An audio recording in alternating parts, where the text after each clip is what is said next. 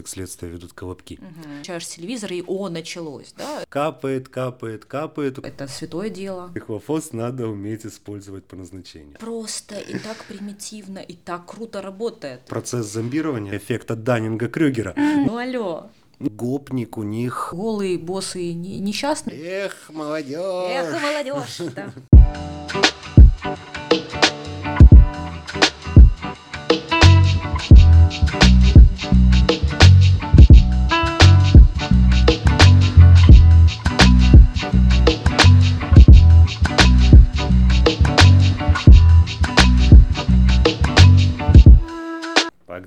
Привет, Вика. Привет, Видади. Мы снова сегодня собрались поговорить об очередной теме, которая Которая взрывает мозг. С Да, которой которая невозможно кап- просто смириться. капает, капает, капает, у кого-то мозг взрывается, у кого-то проедаются кислотные дыры в мозгу, кому-то это серебряной ложечкой выедает по кусочкам этот мозг. Что же у нас за тема такая? Мы говорим сегодня про зомбирование. Ха-ха-ха. Да, именно с большой буквы Z, которая уже да, там а, превратилась у нас в войну миров Z, да? Помнишь такой фильм? Помню, помню. Книга тоже, кстати, классная, Хорошая. я читал. И очень подходящая к сегодняшнему времени. Мы поговорим сегодня о пагубном влиянии на мозги пропаганды. Да, это же фактически, если так подумать, вот мы же все время сравниваем то, что происходит с миром Гарри Поттера. Ну, мы не мы, но я этим занимаюсь регулярно, потому что вселенная Гарри Поттера мне очень симпатична.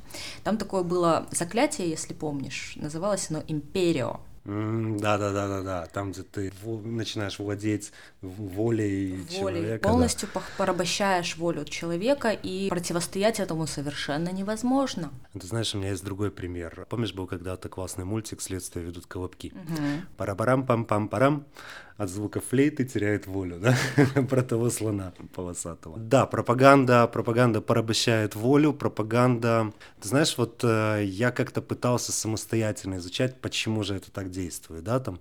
А я, естественно, читал все эти конспирологические теории про окна Авертона и так далее. Но Причем ты заметил, что э, термин окно Авертона это как раз термин, который сейчас в пропаганде используется особенно часто. Да, используется, естественно, неправильно, если хорошенечко по- почитать про это, да, но давай я еще немножечко поумничаю. Давай, это давай. же, наверное, пагубное проявление эффекта Даннинга-Крюгера, да, о котором тоже все время сейчас говорят. Ладно, поменьше будем умничать, постараемся, по крайней мере. Вот, и все-таки поговорим по поводу того, как эта пропаганда действует. Так вот, как я сам себе это пытался объяснить, что происходит, да? Абсолютно согласен с земляем и железобетоном Протеогеноса Геббельсом по поводу того, что чем большую чушь ты несешь, и чем чаще ты это повторяешь, тем больше народ начинает в нее верить. И тут парадокс, чего ж так? Мы же вроде как Homo sapiens, типа разумные, да, чего же мы верим? Во-первых, человек верит с большей легкостью в то, во что он хочет верить, да, то есть то, что для него создаст более комфортные условия его смысла существования, да. Но здесь есть нюанс. Для того, чтобы человек что-то захотел, ему нужно объяснить, что он этого хочет. Вот, да. И ему нужно объяснить, что для того, чтобы этого достичь, знаешь, как э, в детстве. Мама, я хочу тортик. Вот вначале съешь кашу, потом получишь тортик. Так и здесь. То есть для того, чтобы достичь чего-то, нужно чем-то поступить. Нужно сожрать говна. Да, да, Извините. да. И пропаганда обычно предлагает поступаться не только физическим комфортом, но и, к сожалению, моральными принципами. И вообще пропаганда как бы пропагандирует только один принцип. Принцип следования верховной воле. Да, этим же пропаганда, в общем, и отличается от пиара, например. Если в пиаре отношения скорее горизонтальные, да, есть какая-то организация, компания, которая хочет понравиться э, какому-то обществу, да, и для того, чтобы понравиться, там можно использовать разные виды пиара, но тем не менее отношения горизонтальные.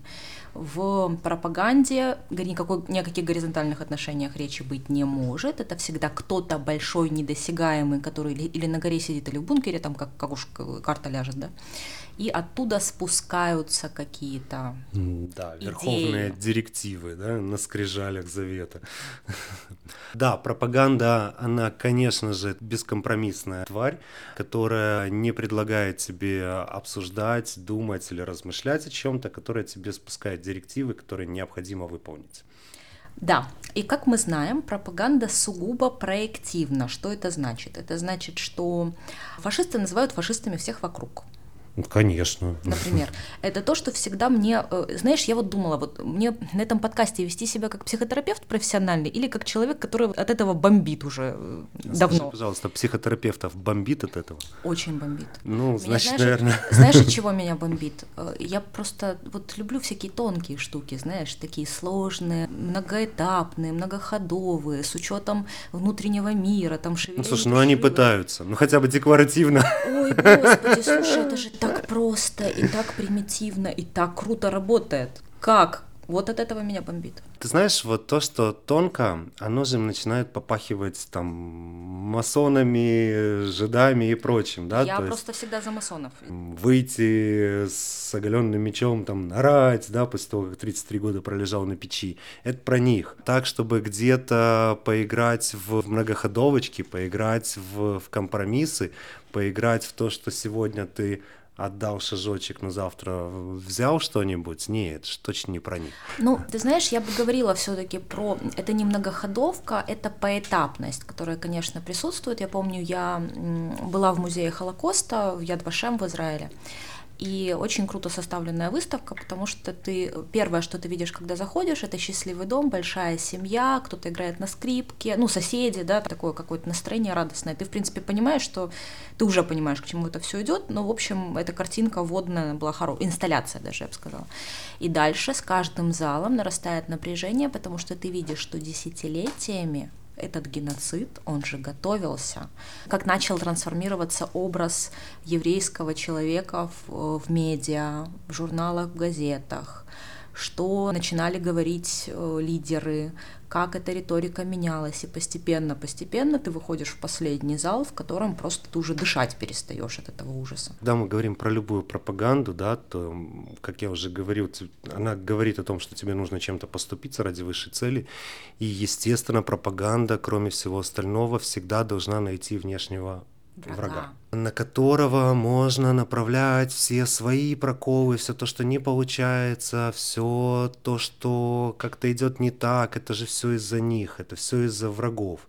И постепенно происходит расчеловечивание врага. В своем пике, в своем идеале пропаганда говорит нам о том, что вы совершенно спокойно можете и должны уничтожать ваших врагов, потому что вы их уже просто перестаете считать личностями, людьми, чем-то вообще одухотворенным, э, одушевленным, да? Да, обычно же сравнивают врага с червем, с какой-то гадостью, с таракан, да, которого нужно раздавить, да, и тогда просто уничтожение – это святое дело, правильное, праведное, нужно это делать. Ну, конечно, да. Тебе же надо травить крыс, да, в доме или там тараканов, если они вдруг заводятся. Так вот, вот они наши тараканы. У нас-то нету газа в третьей страны, именно потому что тараканы, да. Знаешь, это вот им надо травить тараканов, и нам надо травить тараканов, но есть нюанс. Да-да-да-да-да. Дихлофос надо уметь использовать по назначению. Как мы уже в прошлый раз говорили, да, мы сейчас живем на страницах учебников истории. Каждый раз удивляешься вообще объемом и глубинам дна вот этой вот пропаганды, да, то, что я тебе сегодня показывал, да, вот это вот э, купол церкви. Купол, С буквой Z. Да. Церковь. На, на 200-летнюю церковь, по-моему, где-то в Свердловской области устанавливают купол с огромнейшей буквой Z, да. Слушай, а ты понял, что этот Z вообще означает? Зомби. Я не ну, знаю, это, это как вариант. Это единственный вариант, по-моему. Они как-то это вообще объясняют. Ты знаешь, вот для меня это непонятно с самого начала. Ни Z, ни V. Максимально не славянские буквы. Максимально полный отрыв от э, славянскости, эгрегора и, в принципе, того, что всех тех скреп, которые пропагандирует э, Вообще, я слышала где-то, значит, сравнение было нацистской Германии и РФ, да, не в пользу РФ, в том смысле, что у нацистской Германии хотя бы была идеология, хоть да, какая-то. Ну, тайное общество Туле, которое действительно занималось попытками найти истоки арийской расы и прочего-прочего, да, это действительно было. Все-таки мы сделаем дисклеймер, мы не считаем, что один нацизм лучше другого нацизма или один фашизм лучше другого фашизма. Фашизм неприемлем в любых видах, любых формах и в любых объемах.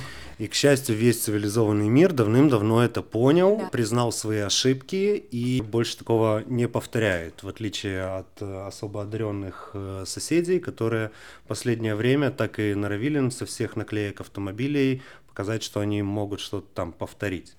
Знаешь, вот эти слоганы, которые они сохранили и очень бережно лелеяли на протяжении десятилетий после окончания Второй мировой войны, уровень цинизма вообще оценить.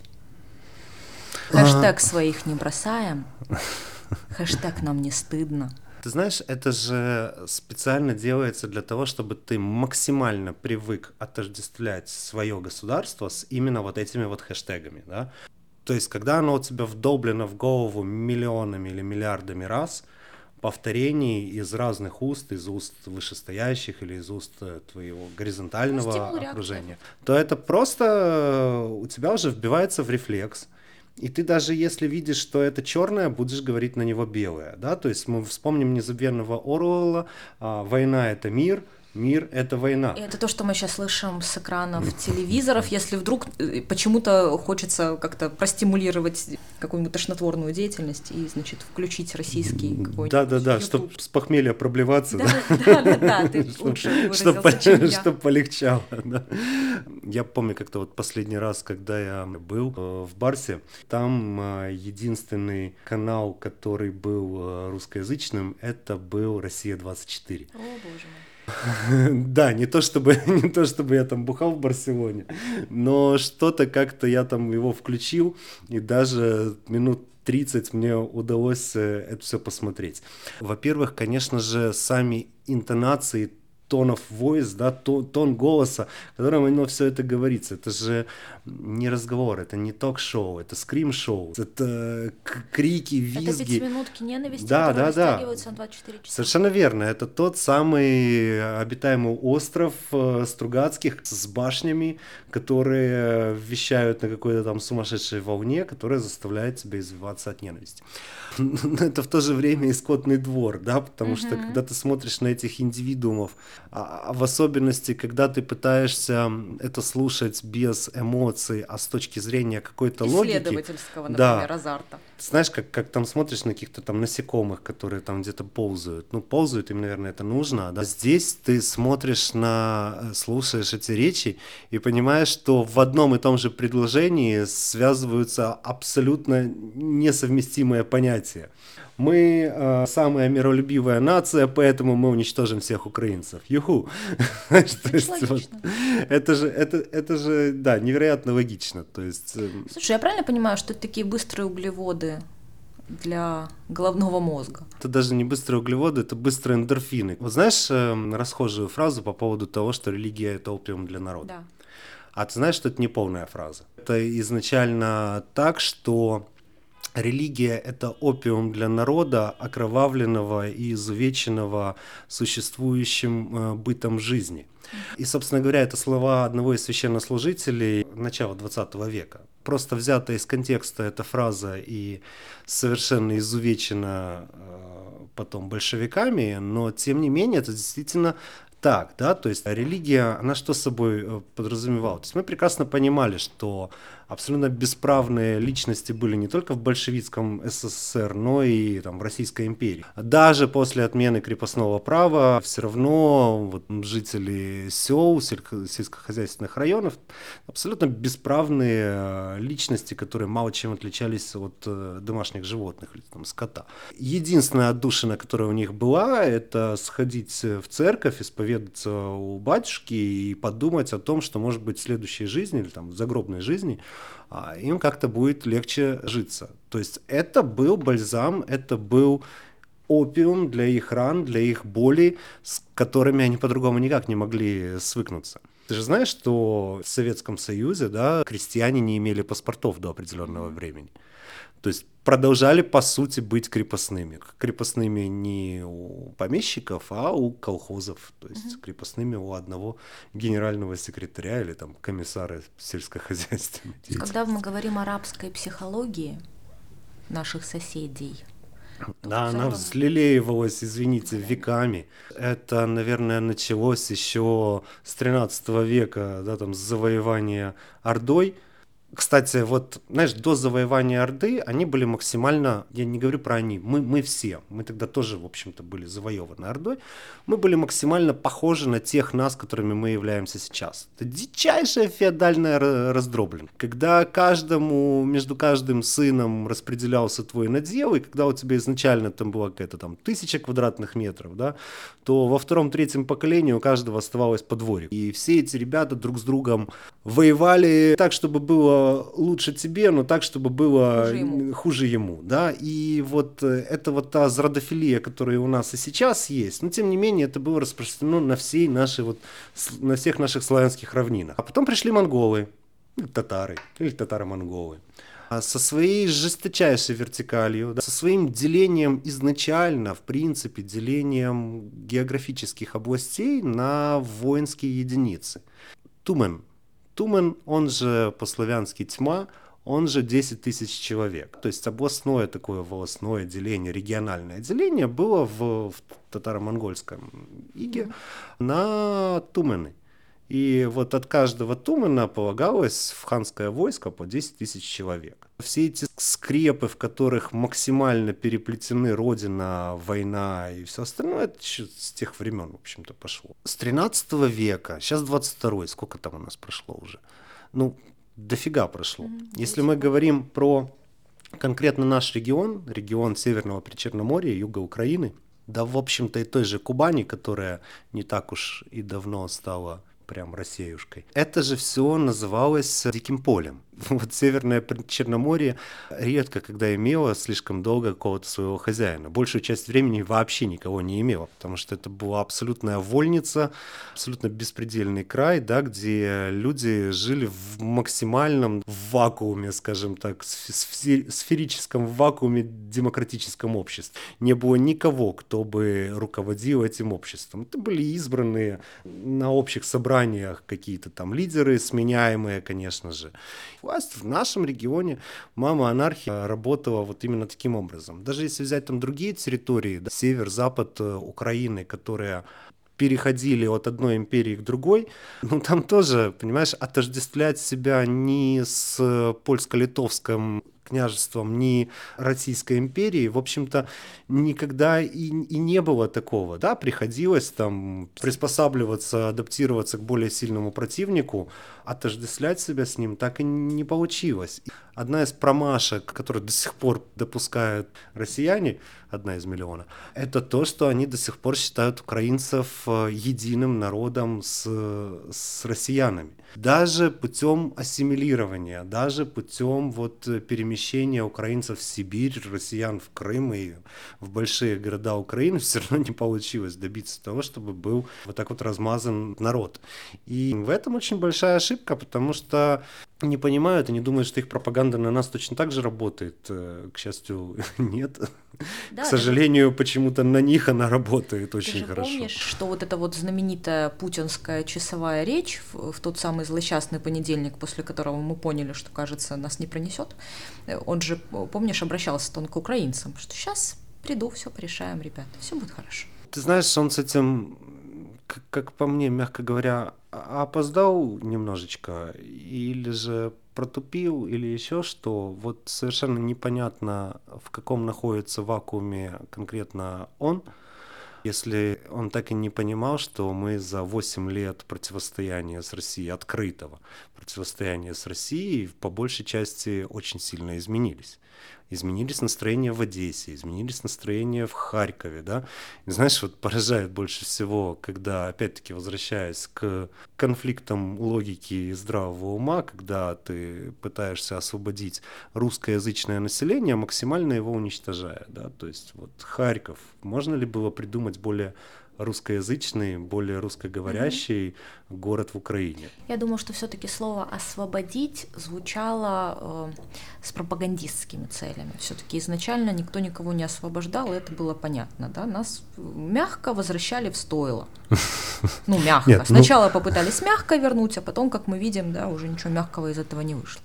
Поэтому тут э, вот такая вот промашка пропаганды, которая очень-очень сильно ошиблась вообще в адресате и в посылах, которые они долго формулировали. Причем это любопытно, что многие э, русские люди очень удивляются, почему мы против. Ну типа, ну алло, ну, ну все ж хорошо. Да. Кому не нравится, тот нацист. Ну, конечно, да. Есть у Достоевского дневники, там, где он э, ну, не участвовал, путешествовал, сопровождал российское войско в русско-турецких войнах, когда они шли освобождать несчастных болгар, замученных мусульманским туркой.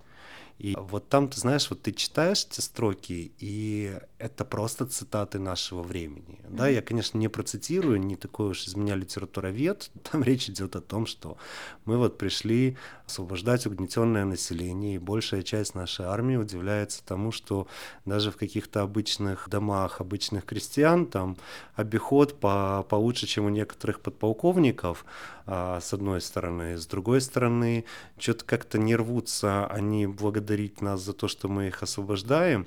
И знаешь, вот то, что мне резануло глаза, когда читал, это то, что мы же пришли их освобождать, и, ну, мы же, конечно же, благородные не посягаем на их собственность, но они-то могли бы нам и сам, сами предложить мы же их освободили, значит, все, что их, значит, это наше. Они нам должны. Да, это вот восприятие братского народа не как э, брата, а как, э, как раба, что ли, на цепи, да, Ты который знаешь, тебе должен. И это же очень логично, потому что, если помнишь, за последние годы в России э, в законотворчестве происходил какой-то трешак. Ну, например, да, там закон о домашнем насилии, простите, который у нас приняли, у нас, в общем, все с этим в порядке и движется в правильном отношении, да, у них это, этого закона закона нет, потому что то, что происходит в семье, это домострой, это хорошо, и государству туда вмешиваться нельзя. Но именно этим, именно таким образом государство и вмешалось, в общем, в этот вопрос. Конечно. Государство дало добро на,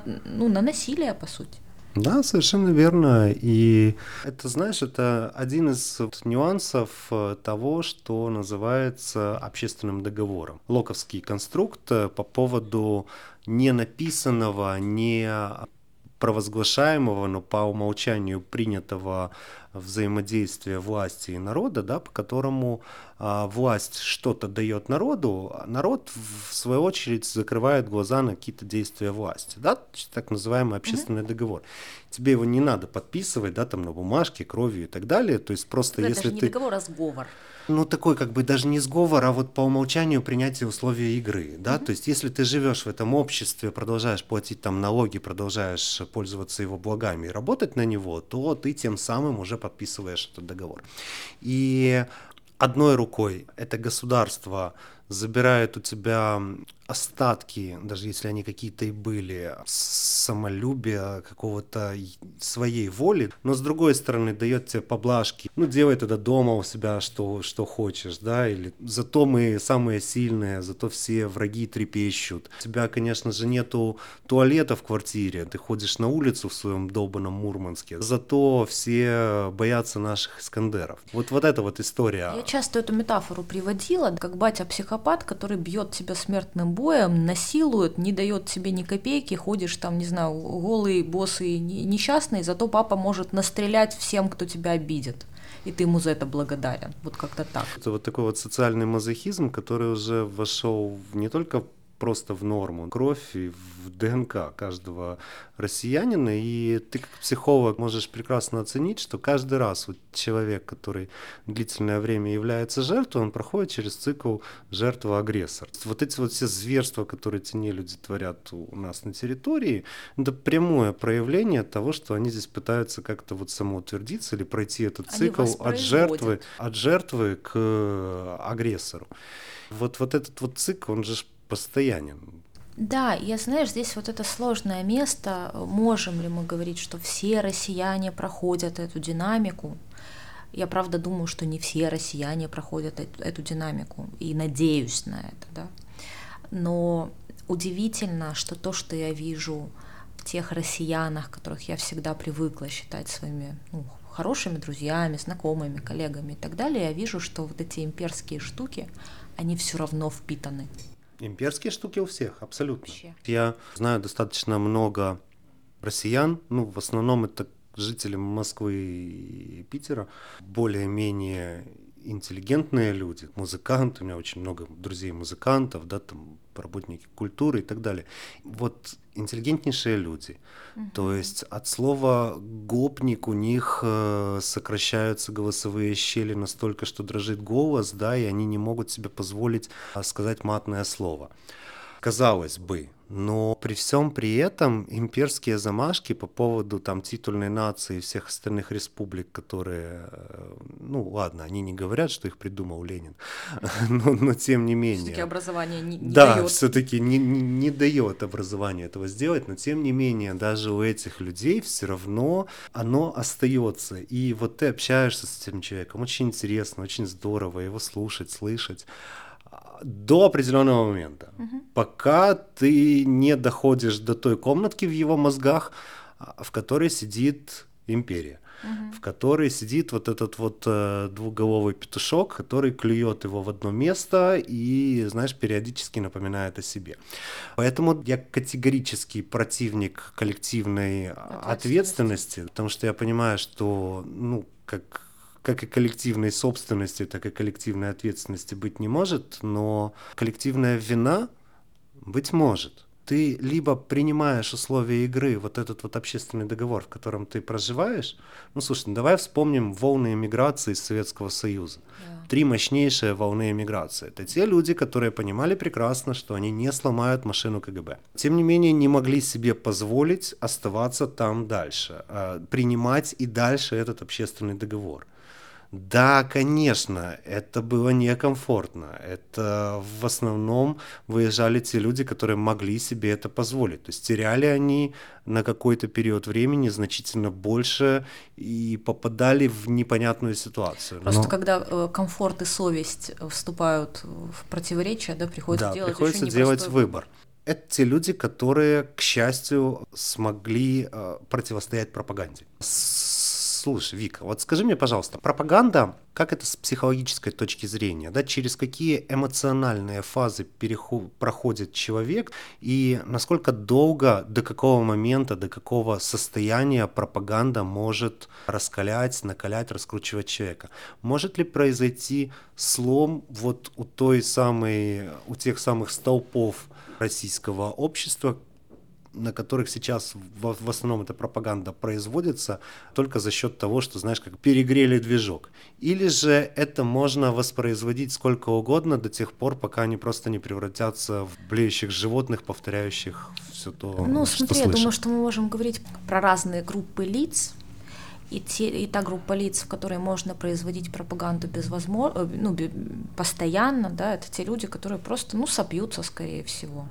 Или, или уже, да? Или уже, ну то есть с ними что-то такое произойдет, потому что бесконечно поглощать э, отраву, оно никогда не останется, ну никогда не пройдет бесследным ни для психики, ни для организма. То есть они, ну будут э, травиться, травиться, травиться и что-то с собой сделают, чтобы, в общем, это закончилось, потому что э, я вообще так не люблю вот эти штуки, если честно, да, о том, что вот там э, тупые люди без критического мышления, значит, смысла в них нет, там надо их э, побыстрее, значит, их изолировать или убить. Я гуманист, и никакая война из меня э, пока что этого не выбила. Может быть, еще произойдут события, которые и меня э, тоже проломят. Ну, посмотрим. Я скорее думаю о том, там, есть ли вообще для них какие-то шансы. Я в эту сторону думаю. Не бесповоротен ли вообще процесс зомбирования? Обратим ли он, обратим да. ли этот процесс? Пока то, что я вижу, ну не очень оптимистично. Но я вижу людей, которые там, в принципе, каким-то краем старались этой пропаганды избегать, ну просто телевизор не смотрели. То есть пропаганда в них все равно попадала из других каналов, да, потому что мы понимаем, что это же не просто там ты включаешь телевизор и о, началось, да, это, в общем, фоне, ты в этом живешь, ты учишься дышать этим. Каждый день что такое кап, кап. Помнишь, я вот вчера смотрела э, Шульман, кстати, и э, про иноагентов, значит, ей дали иноагента. Я вспомнила вдруг, господи, а иноагентов же реально начали давать, и как-то я про это еще, я зафиксировала это у себя в голове, но не придала этому совершенно значения. И таких мелочей много, постоянно. Вот они в этом жили, жили, жили, жили. Про СМИ и на агент а, я обратил внимание на эту штуку на «Медузе», когда угу. они ставили, стали ставить себе вот эти вот огромные шильдики по поводу того, что информация создана. Да, эти плашки. Да? Мне всегда было интересно, а что если их не ставить? Вот именно этим вопросом я все время и задавался. А зачем вы себе сами пришиваете на спины вот желтые эту... звезды Давида? Или вот эту э, звезды Давида, знаешь, еще ладно, там не, не было выбора э, пришивать их или не пришивать, а вот эта буква А, алая, да, с которой ты должен ходить, и все должны, значит, тебя видеть, и ты должен. Ну, так, да, позора, так же, как и белые повязки, да, да, да, на, рука, да. на рукаве, которые абсолютная калька с э, фашистских белоповязочников. Конечно, так они сейчас себе добровольно букву Z эту вышивают, только что татуировки на лбу не делают. Ну, да. маразм, с моей точки зрения, полнейший. То есть то, за что мне было бы невыносимо стыдно, да, у них это как-то проявление героизма. Ну, знаешь, вот была бы хотя бы эта буква Ять, можно было бы хоть к чему-то привязать. Привязать. Но за я вот, вот этого совершенно не, не понимаю. Настолько алогично, настолько глупо.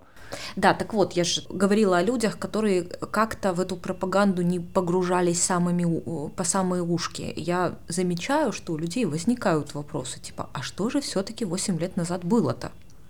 Ну, как-то там прошло мимо, да, так на этом не зафиксировался. Это мы-то помним, что было 8 лет назад. Они, может, вообще не, не очень на это внимание обратили. И возникают вопросы. Потому что так, если поговорить с человеком, который в пропаганде уже давно плотно и так далее, там же диалог невозможен. Ты начинаешь вопросы, вот э, в ТикТоке мне девочки показывали, значит, какие-то прямо эти стримы, там какие-то видео, значит, э, где украинцы, украинки задают вопрос, а что такое НАТО? А что значит буква Z? А украинцы нацисты? Ну вот какие-то простые вопросы. И там же после обычной стандартной фразы там мышление не идет ну, уже конечно. никуда, Есть... потому что там не нужно ничего. Это сродни религиозному фанатизму, да. фундаментализму, да, тогда, когда тебе всячески повторяют, что Думать не нужно, вот готовая формула, ты ее обязан запомнить, и оно должно быть так, просто потому что так. Если ты позволяешь себе какие-то критические мысли, позволяешь себе думать о том, существует ли Бог, прав ли он вот в этой заповеди. Или, а, или а не фигню ли я сейчас делаю? Да, то, то ты уже автоматически совершаешь смертный грех. Mm-hmm. И, собственно говоря, этого придерживается, пытается придерживаться любая пропаганда. По крайней мере, именно к этому она постепенно и приходит, к созданию фундаменталистской секты размером с целую страну, в которой а, есть только одна единая точка зрения. И это даже не точка зрения, а просто набор догматов. Э, Которые противоречат друг другу и не подлежат никакой критике. И при этом как может э, победить народ, у которого, правда, нет песни, например? Это же... Ну, песня освободительного движения, хорошо, ну, ну это же изнутри народа должно идти, да, вот как у нас там наша-то песня, да? Э, видишь ли, в чем дело? Если посмотреть внимательно на то, что у них происходит вот от, от народа и от души, а, то обычно это долго не живет на этой территории. Да. А всенародный любимец э, Алишер Моргенштерн, который, он же, в общем-то, не, не в России, ну, да? да, а все те рэперы, которые в последнее время являются культовыми ребятами. Оксимирон, который в Лондоне там и так далее. Ну, это же все не там. Вот э, даже если не и брать образование конфликт... они там получали, кстати. Да, даже если не брать сам по себе конфликт вот нынешний с Украиной, даже если взять совсем раньше, вот скажи мне, пожалуйста, если взять их какие-то официальные официальные там а песня года или аншлаг, о нет, ладно, аншлаг это совсем шлаг, ну какие-то там новогодние огоньки, там же участвуют все те, кого я видел еще в яслях. В если... принципе, да, если посмотреть, если бы они гнали огонек там 20-летней давности, ничего бы не поменялось, в принципе. Валерий Леонтьев, Филипп Киркоров, Олег Газманов, ну, блин, ну, come on, ребята, ну, а, откуда, откуда может появиться что-то новое, если нету этой новой крови? А новую кровь нельзя делать, потому что, понимаешь, новая кровь – это Цой, который в свое время потребовал перемен. И вот так вот именно новая кровь и действует. Новая кровь не будет воспевать скрепы. Ну, или, по крайней мере, это будет настолько пошло и фальшиво, что этому никто не поверит. Да. Вот и все. Понимаешь, есть э, придурочная Чечерина, которая в свое время была известна песней Тулула «Ветром голову надуло». Как э, пророческая да? песня. Вот. Но, тем не менее, вот тогда, когда она пела про то, что ей ветром голову надуло, это было искренне. И это стало хитом. Когда она поет с 2014 года про великий Донбасс и его личный путь, это настолько фальшиво, что это даже не слушают в вражке. Ну, угу. вот тебе вариант про, про свежую кровь. Вот почему у них не появляется песни. Потому что песня может появиться сама по себе. У них само по себе не появляется ничего, только по, по директивам сам, сама по себе у них может появиться самоволка, да, или сдача в плен. вот, в общем-то, и все. Какая тут может быть самодеятельность, если они, блин, ставят а, детей буквами «З» из психоневрологического диспансера? Знаешь, ты, ты накидываешь все новые и новые факты, у меня мурашки от ужаса бегут. Я настолько привыкла жить все-таки в свободной стране.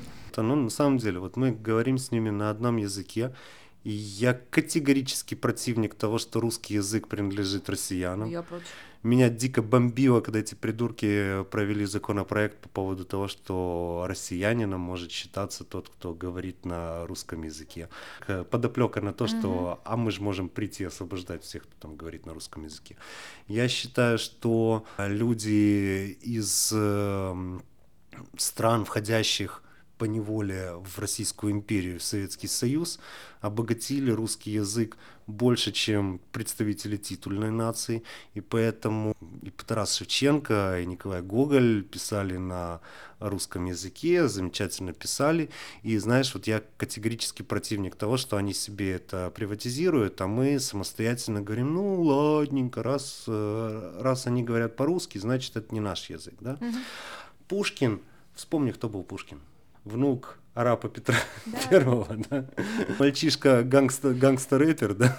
Так даже тот же самый русский балет, в общем, популяризировался, потому что он выехал. Ну, Сезон... популяризировался на сезонах Дягилева, Дягилева в Париже, да. конечно. Вот да. они тут, по-моему, один сезон прокатили в России, потом уехали в Париж, и все, и русский балет. Посмотри, сколько прим и премьеров э, русского балета в светское время сбежали оттуда. Полунин с татуировкой Путина и татуировкой трезубца на одном теле. Помнишь, как в «Мумии», фильм «Мумия» был эпизод, вот э, мелкий предатель, который стал прислужником этой мумии, знаешь, там начинал перебирать у себя на шее крест, да, там а, а, мусульманский Что полумесяц, да, сейчас? там нашел звезду Давида, и такой, что какой бы амулет мне подошел. Ну, так, видимо, и про славу Полунина, да.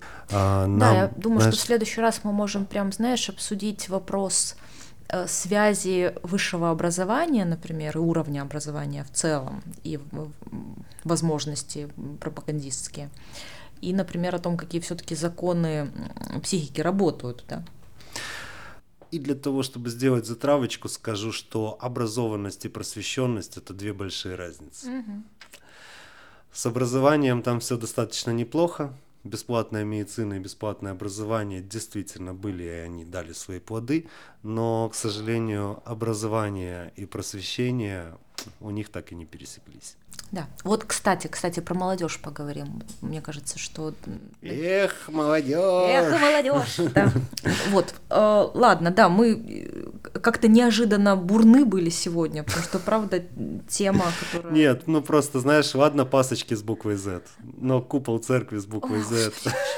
Да, это просто перед записью мне, видать, показал, и все, у меня настроение взлетело куда-то.